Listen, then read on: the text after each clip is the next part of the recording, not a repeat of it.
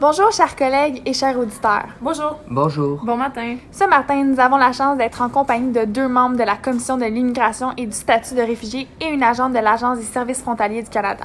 Nous l'avons lu, nous l'avons vu. Au cours des dernières années, une controverse grandissante à la frontière canado-américaine est apparue.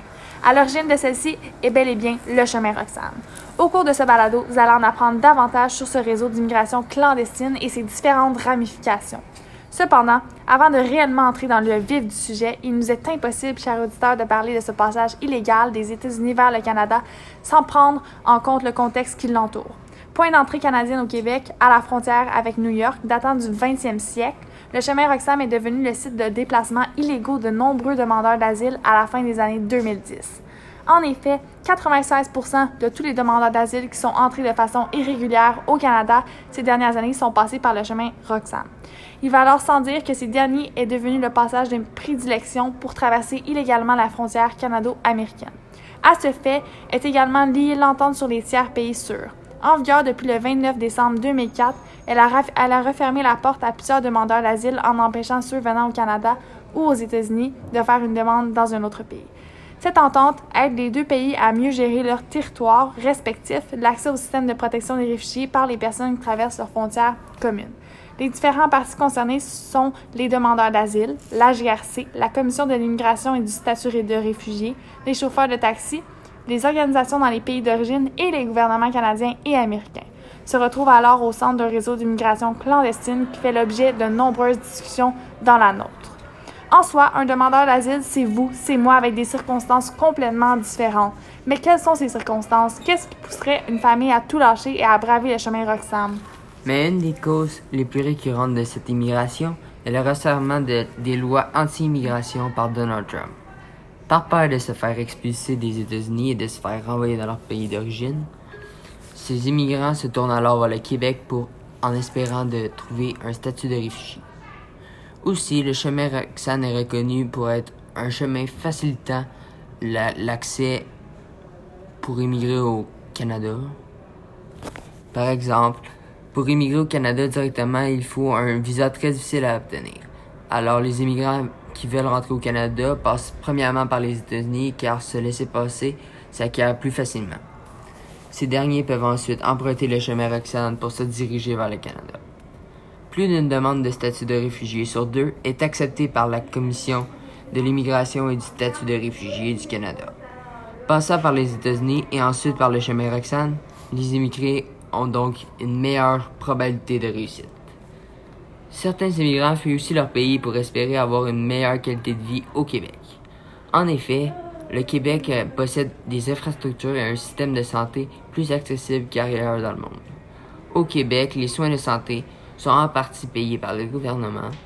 Ainsi, beaucoup de plus de personnes peuvent se les offrir.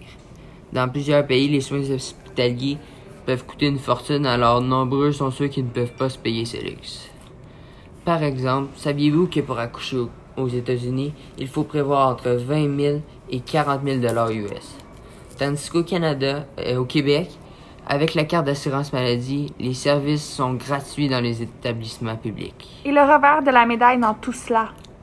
En entrant au Québec, les migrants souvent arrivant en taxi ne sont pas accusés d'une infraction, mais ils sont tout de même interceptés par la gendarmerie royale. Le gouvernement canadien ne prend aucun raccourci à l'égard des arrivées réguliers à la frontière. C'est la GRC qui transfère ensuite les demandeurs d'asile à l'Agence des services frontaliers du Canada, ceux-ci vont alors effectuer des vérifications concernant les menaces potentielles qui peuvent provoquer à la sécurité et à la santé publique. Par la suite, ils vont conclure un examen de recevabilité qui inclut un contrôle médical et, et de sécurité et la vérification de leur identité. Suite à cela, si la demande d'asile est jugée recevable, elle sera transférée à la Commission de l'immigration et du statut de réfugié pour une audience. La CLSR doit toujours évaluer si les, si les personnes qui ont franchi la, la frontière de manière irrégulière craignent avec raison d'être persécutées dans leur pays d'origine. Leurs dossiers ne sont pas priorisés par rapport à ceux qui l'ont fait une demande par les voies officielles. Le 30 septembre 2018, 18% des demandeurs d'asile qui ont franchi la frontière de manière irrégulière depuis février 2017 ont, ont eu leur demande finalisée et 48% d'entre eux ont obtenu le statut de réfugié.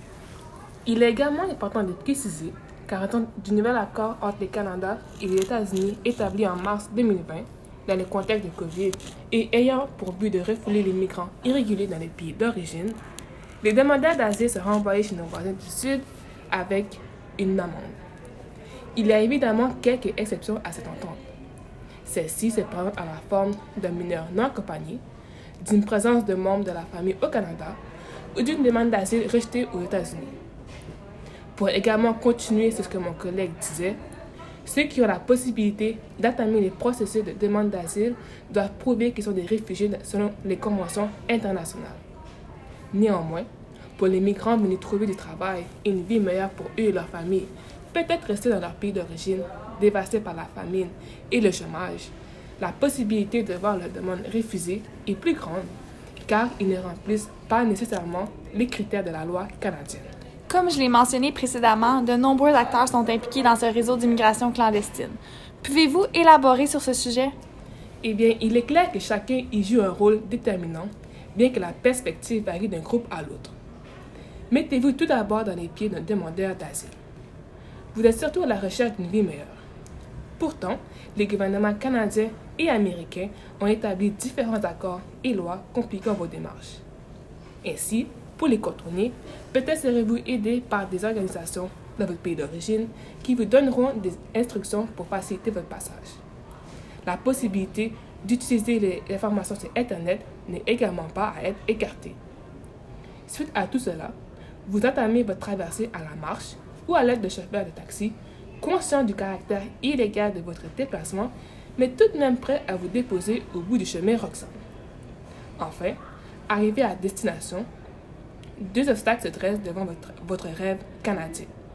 La GRC, qui intercepte les migrants irréguliers à la frontière, et la Commission de l'immigration et du statut des réfugiés, dont mon, collègue, dont mon collègue et moi faisons partie, qui évalue les demandes d'asile. Audrey, vous êtes membre de l'Agence des services frontaliers du Canada. Avez-vous des témoignages à nous partager? Oui, j'ai eu la chance de côtoyer plusieurs demandeurs d'asile à leur entrée au Québec par le chemin Roxham. Il y a notamment l'histoire d'un homme de 48 ans qui travaillait en Haïti. Pierre fait, partie des 5000 Haïtiens qui ont traversé la frontière canado-américaine par le chemin Roxham à l'été 2017. Cet homme s'était enfui aux États-Unis depuis peu, mais n'avait pas le choix de quitter ce pays.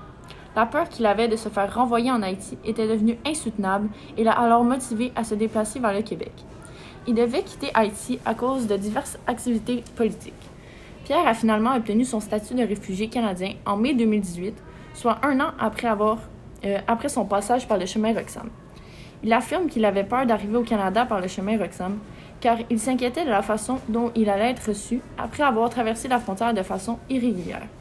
Cependant, cet homme n'avait pas d'autre choix.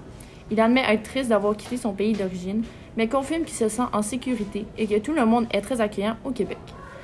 Juste un mois après avoir reçu son permis de travail au Canada, Pierre s'est trouvé un emploi. Le gouvernement fédéral octroie les permis de travail dans les 30 jours après la demande d'asile ait été demandée. Cela permet aux demandeurs d'asile de commencer très vite à gagner leur vie et à être autonomes dans leur nouveau pays. Pierre tient à réussir au Canada et ceci reste une préoccupation constante pour lui. Il y a aussi l'histoire de Ronald qui m'a également marqué. À l'été 2017, il a traversé la frontière canado-américaine par le chemin Roxham avec des milliers d'autres migrants d'origine haïtienne. Avant de se réfugier au Québec, Ronald vivait en Floride depuis quelques mois. Par contre, il vivait avec la crainte de se faire expulser vers Haïti, son pays d'origine, car Trump menaçait de retirer aux Haïtiens arrivés aux États-Unis après le séisme de 2010 leur statut de protection temporaire. Ronald avait initialement quitté sa terre natale en raison de l'impossibilité de s'y trouver un emploi, malgré ses nombreuses qualifications d'études. En naviguant sur les réseaux sociaux, Ronald a donc entendu parler du chemin Roxham. Il a quitté la Floride pour se diriger vers New York en autocar. Il s'est ensuite rendu à Plattsburgh et a séparé les coûts du trajet avec neuf autres migrants inconnus ayant le même but que lui. La nuit suivante, Ronald et ses neuf autres compagnons de voyage sont descendus du taxi et se sont avancés vers la frontière. Les agents de sécurité se sont alors dirigés vers eux afin de vérifier leurs poches, leur téléphone et leurs pièces d'identité. Ronald, n'ayant aucune pièce d'identité après les avoir perdues en chemin, affirme qu'il a quand même eu un accueil chaleureux. Il est étonné qu'on lui ait témoigné autant de respect. À la frontière, il a dû passer une entrevue de quelques minutes et une seconde de 15 à 20 minutes. Il a ensuite dû rester la nuit dans une des installations temporaires bondées de l'Agence des services frontaliers du Canada. Ronald explique aussi que lorsqu'il est arrivé dans son appartement pour la première fois, il était anxieux car il ignorait tout du quartier, ne connaissait personne et n'avait pas d'argent. De plus, il ne pouvait pas travailler car il attendait son permis de travail qu'il obtiendrait deux mois plus tard. Un an plus tard, Ronald entend toujours une date d'audience pour passer devant la Commission de l'immigration et du statut de réfugié du Canada. Le processus afin d'obtenir son statut de réfugié par le chemin Roxham est donc très long. Évaluons également ce passage illégal sur la scène internationale. La migration par le chemin Roxham est- est-elle un phénomène nouveau? En réalité, le chemin Roxane existe depuis un moment. Cependant, ce n'est qu'en 2017 qu'il a réellement poussé les pays dans ce qu'on peut appeler une crise migratoire. En effet, en 2017, 18 000 passages interdits ont été comptabilisés. De 2017 à 2018, parmi les 40 000 demandeurs d'asile interceptés, 37 300 provenaient du chemin Roxane. Deux ans plus tard, 60 à 80 passages illégaux par jour sont comptés. Ainsi, ce n'est que récemment que ces réseaux d'immigration clandestine a pris de l'ampleur. Qu'en est-il des similitudes et différences qu'on peut établir entre le chemin Roxham et un autre réseau d'immigration illégale? Les demandeurs d'asile passant par le chemin Roxane partagent une réalité qui est semblable à celle des migrants du rien en caravane. Effectivement, la recherche d'une vie meilleure pousse les deux communautés à braver des conditions très difficiles et à briser plusieurs lois. Également, les accords qu'a conclu Trump avec les pays de la région ont poussé ceux-ci à créer un climat politique hostile à l'égard des réfugiés. Ainsi, autant les demandeurs d'asile du chemin Roxane que ceux de, de la caravane hondurienne subissent les conséquences des politiques de Trump. Cependant, là où le réseau d'immigration clandestine canadien se diffère à celui hondurien, se trouve au niveau de l'aide utilisée. En effet, beaucoup de migrants se dirigeant vers le Canada sont autonomes dans leur démarche et n'ont pas nécessairement recours à un passeur. Ils utilisent plutôt l'information trouvée sur Internet ou fournie par certaines organisations de leur pays d'origine. De plus, contrairement aux demandeurs d'asile de la caravane d'Honduras, qui voyagent en convoi important, ceux du chemin Roxane se déplacent en petits groupes. Pour conclure ce segment, si je comprends bien, les entrées irrégulières du chemin Roxham posent une situation que le gouvernement fédéral n'aura pas le choix de régler. Le nombre de migrants essayant de traverser la frontière par le chemin Roxham ne cesse de doubler. La seule façon de remédier à ce passage est d'abolir l'entente sur les tiers pays sûrs, car elle empêche toutes les demandes d'asile présentées à un poste de contrôle terrestre canado-américain officiel.